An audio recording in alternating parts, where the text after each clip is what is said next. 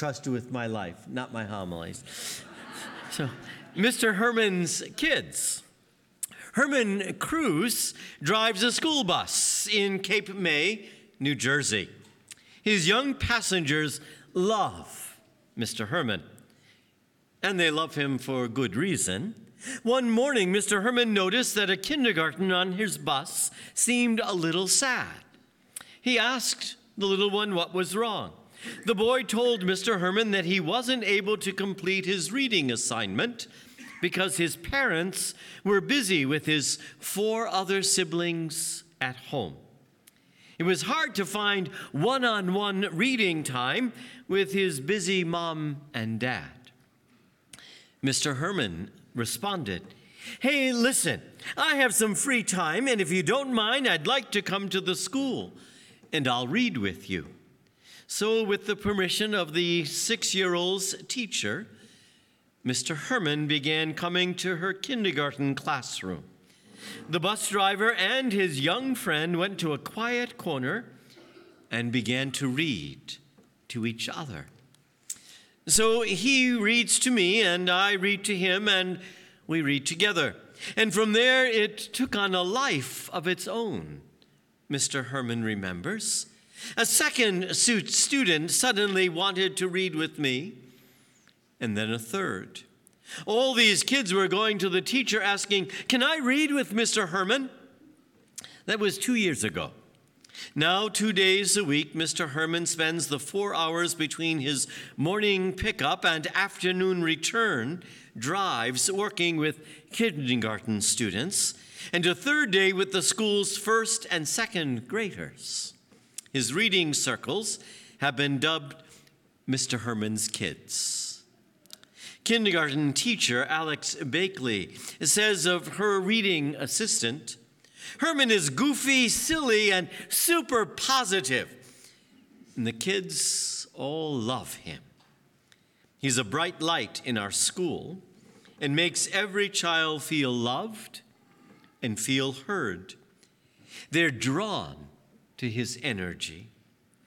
Mr. Herman sees his new challenge as a natural extension of his work as a bus driver. Bus drivers, he says, are the eyes and the ears of students when they're away from home.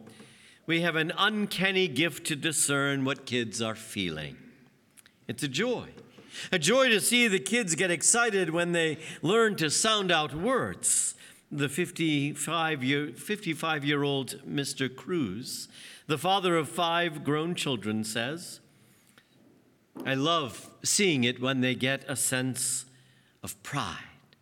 I love how reading opens up a new world for them. I feel lucky to see that firsthand.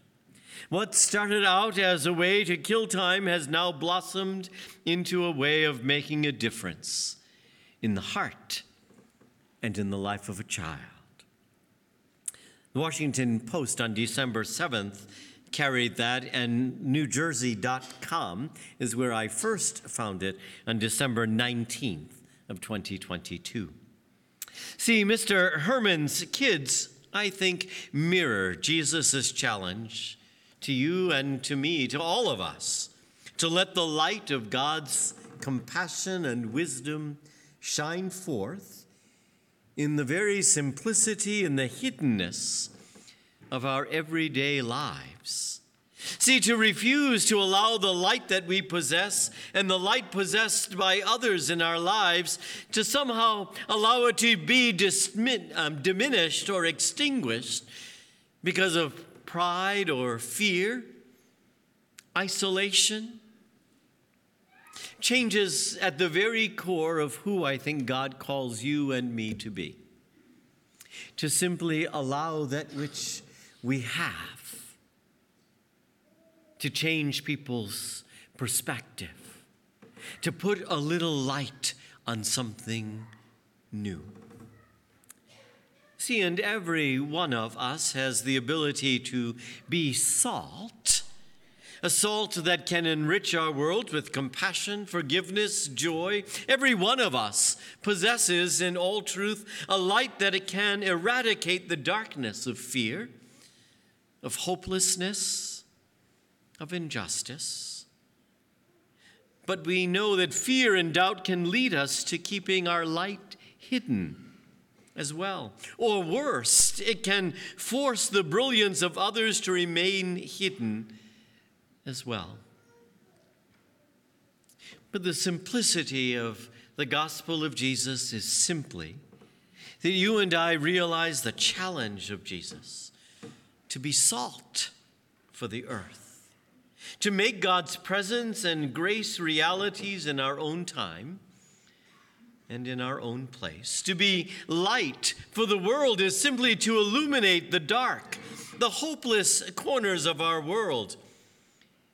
That we begin to bring a light of justice, of hope, with a touch of kindness and care for another person. It's never in the extraordinary it's always in the most ordinary things that we do that changes people's lives. The extraordinary thing that God calls us and challenges us is just simply to have the willingness to try. It's not about how successful we are. It's not about a numbers game of how many people we've touched or how many lives we've changed. It's simply about a willingness to try.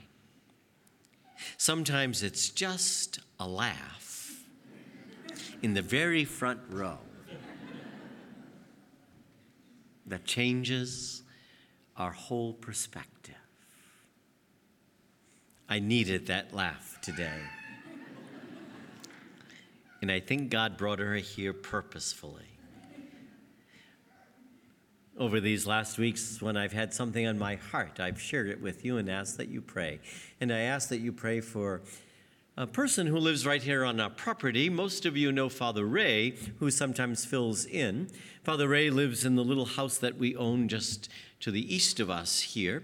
But there's a second priest Father John Curran, who lives there upstairs. And last night, Father Ray, with one of our staff members, found Father John on the floor, non responsive. And so today I've spent most of my day between phone calls to the Archbishop's office, to the regional bishop's office, to Father John's mom in Abilene, Texas, to trying to find medical records and other things. And even some, spending some time with Father John at the hospital itself. He's still not responsive.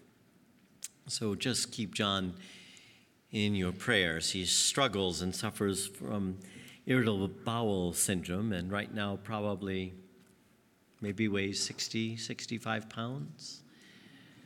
So keep John in your hearts. It's been a heavy day, but a little laugh was the best salt and the best light that there could be.